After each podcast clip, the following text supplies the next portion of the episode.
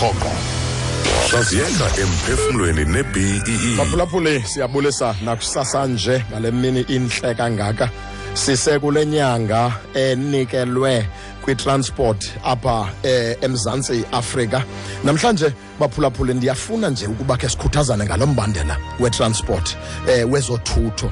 Mphulaphuli ndicinga into yokokuba sonke siyayiqonda kakuhle uncedo nendima edlalwa zezothutho eh, ebomini bethu.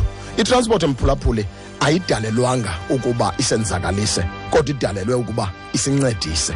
Futhi iitransport zonke mphulaphuli iindidi ngeendidi iimoto iiloli iibhasi iitreyini iinqanawe zonke azidalelwanga ukuba zisenzakalise.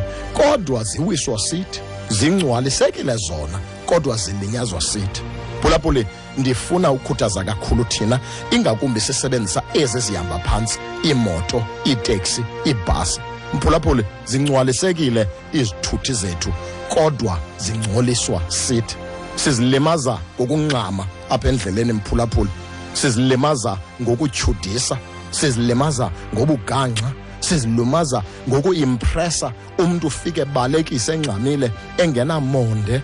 Mphulaphuli abanye bade ufumanisa uba umntu uzawusela uza, uza aphinde angene emva kwevili. Mphulaphuli sizilimaza ngokungacingelani apha endleleni? Phulaphula imoto ayinangxaki ingxaki kuthi.